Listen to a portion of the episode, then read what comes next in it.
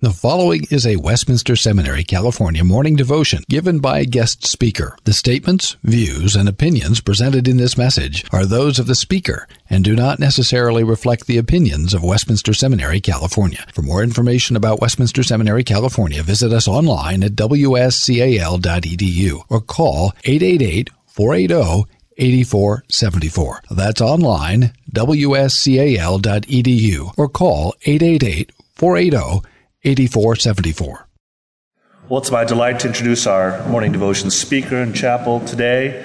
The Reverend Sam Pascal is currently a pastor at Mission Hills Church in San Marcos, California, where he's been for the last 12 years. We're delighted to have him here. He's got a wife, I think 4 children, right? 5. So 5 children. Wonderful. So please come and bring God's word to us. Thank you, Julius, and thank you all for having me here. It's a great privilege for me to be here together with you all this morning. Our passage this morning is Matthew chapter 7, and we'll be in verses 1 through 5. Matthew chapter 7, verses 1 through 5. Jesus says, "Judge not that you be not judged, for with the judgment you pronounce, you will be judged. And with the measure you use, it will be measured to you. Why do you see the speck that is in your brother's eye, but do not notice the log that is in your own eye? Or how can you say to your brother, let me take the speck out of your eye, where there is a log in your own eye? You hypocrite. First, take the log out of your own eye, and then you will see clearly to take the speck out of your brother's eye." It was my 3rd year in college, and I was part of the way through a philosophy minor, and I was assigned a text from the journals of Soren Kierkegaard. I sat down to read what I assumed would be just another text from just another philosopher. I didn't know at that point that Soren Kierkegaard was no ordinary philosopher. And so I read, "What would be the use of discovering so-called objective truth? Of working through all the systems of philosophy and of being able, if required, to review them all and show up the inconsistencies within each system.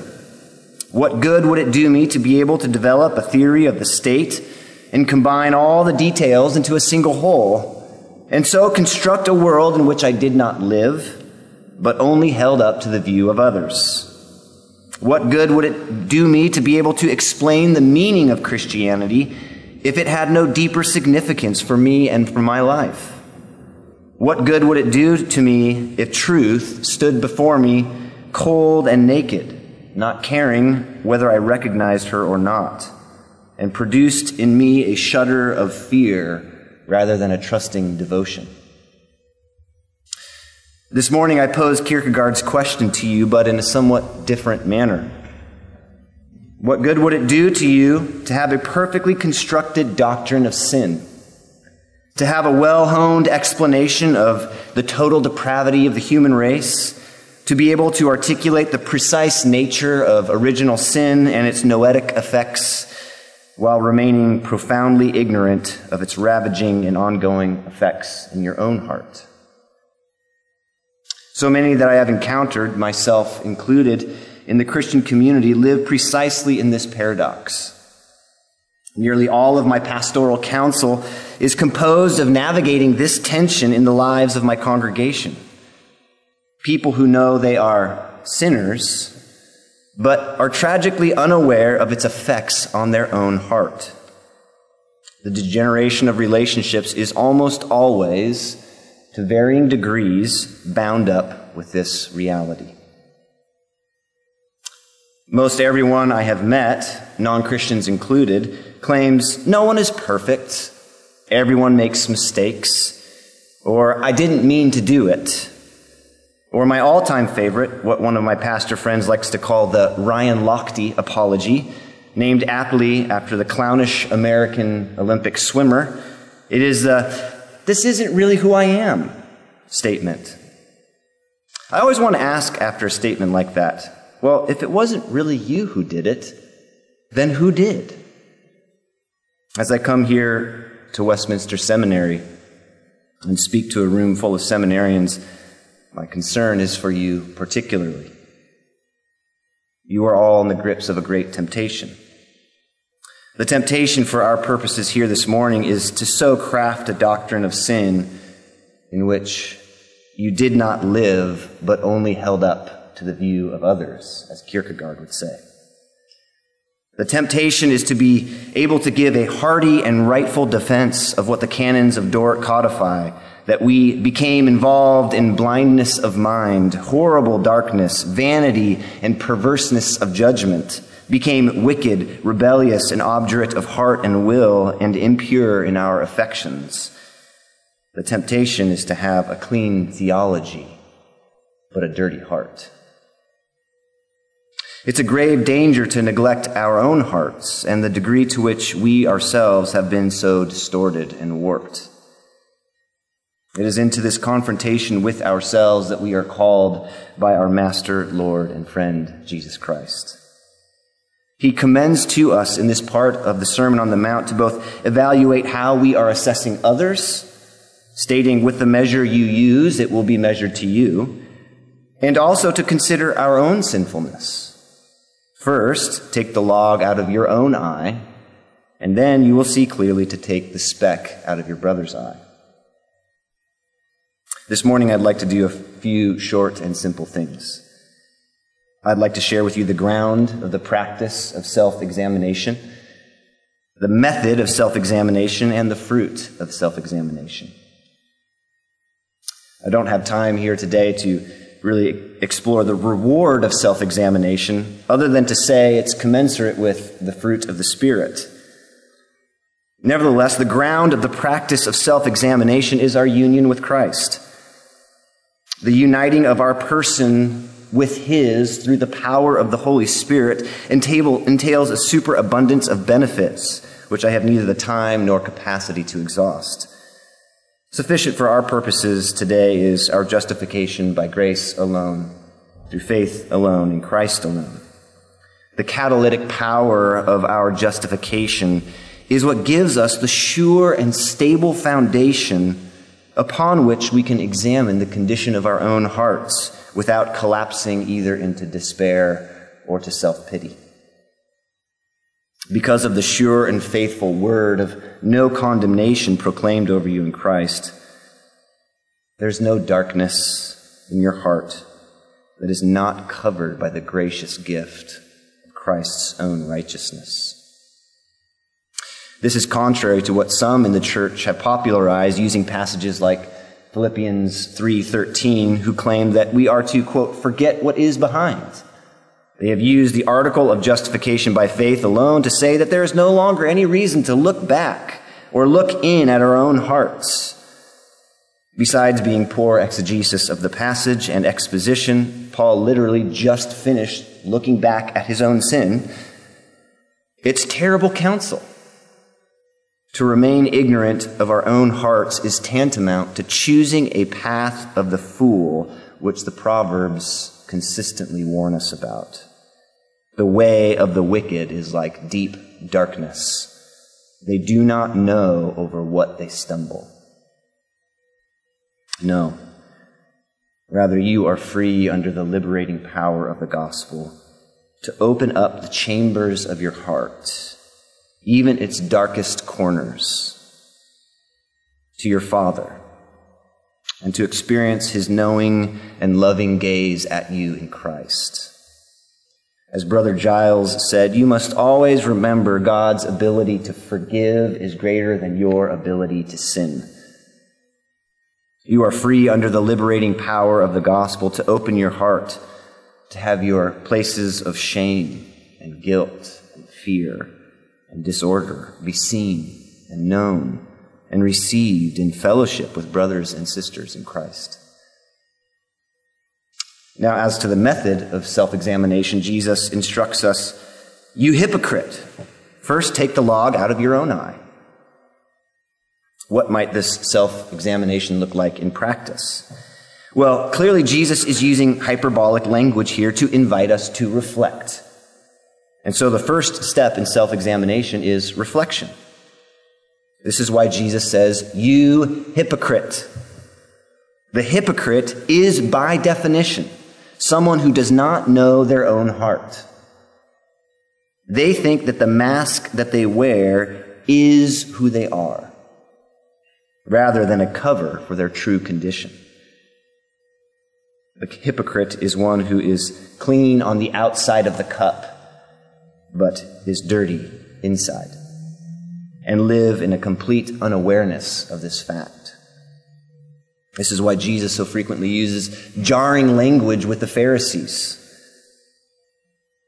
So we first must allow ourselves to be jarred by Jesus' shout of "You hypocrite," and begin to consider the true condition of our heart, that he might indeed be speaking to us personally and individually. The second step of self-examination is to, as Jesus says, take the log out. This can happen in a variety of ways, but I will commend to you two this morning. The first is prayer. This prayer of self-examination can look like the soliloquy of David. Why are you downcast, O my soul? There is a searching of your own heart, speaking to your own soul that David models here that happens in the presence of God. It can also look like the invitational prayer of David, who said in Psalm 139, "Search me, O God, and know my heart. Try me and know my thoughts, and see if there be any grievous way in me." If the first part is prayer, the second part would be confession. James commands us to confess your sins to one another. This confession can be first an invitation to those who know you best. Perhaps it's a friend or a spouse or a pastor or a mentor or a coworker. This form of confession usually involves some kind of eating crow, stating something like this: I know I struggle to see my own heart, and I may have never asked you this before, but are there ways that I am falling short in loving you or others? Are there ways that I am sinning that you wished I could see? Are there parts of my character that are deformed that I am failing to notice? You can be sure that people will jump at the opportunity to share with you your own faults. They usually do it without asking. So take the opportunity to listen. This is where most all of us Christians could use a gentle rebuke from our friends in Alcoholics Anonymous, and regularly practice steps 4 through 10, which go something like this. Step 4, made a searching and fearless moral inventory of ourselves. Step 5, admitted to God, to ourselves, and to another human being the exact nature of our wrongs. Step 6, we're entirely ready to have God remove all these defects of character. Step 7, humbly asked him to remove our shortcomings.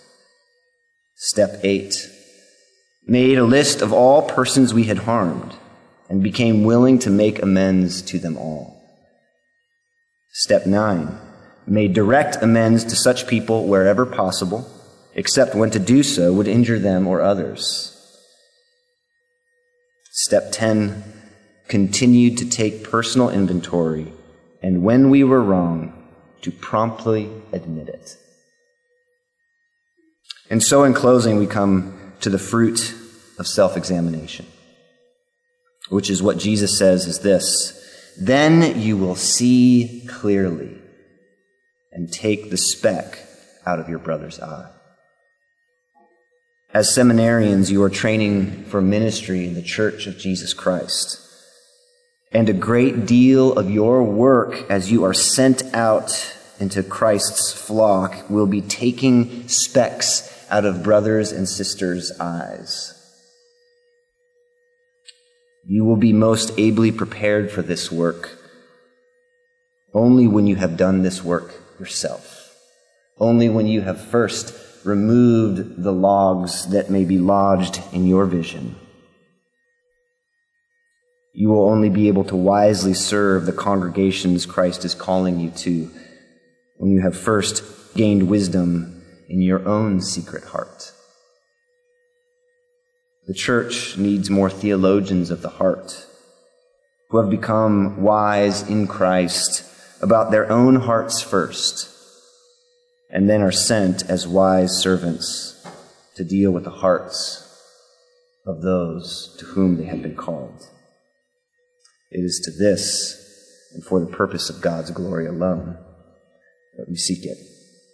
Let me pray.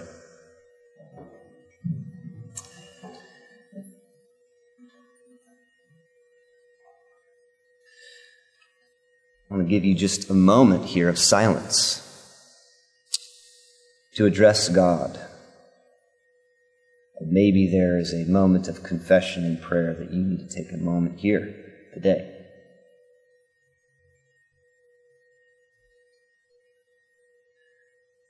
Father, it is very much in the realm of possibility for each of us to delude ourselves, to live in self-deception.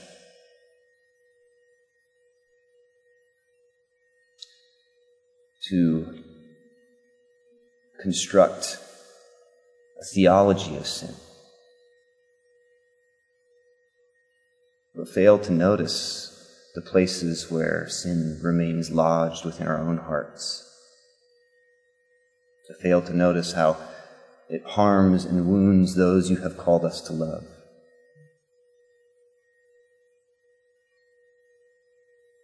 It is so difficult for us to see ourselves, to assess ourselves accurately in the light of Christ. And so it's my prayer that by the power of your Spirit, you would enlighten our hearts with the light of the glory of God in the face of Christ. See ourselves truly, see ourselves as truly loved. I pray for these men and women here today, that in the practice of self-examination, you would make them a humble people, a people who can readily admit where they are wrong, or have been blind or ignorant. A people who give a broad measurement to others. And so, Lord, we come to you and we ask for your aid and your help as we seek to be faithful to your word. Most of all, we give you thanks today for the gift of Jesus Christ.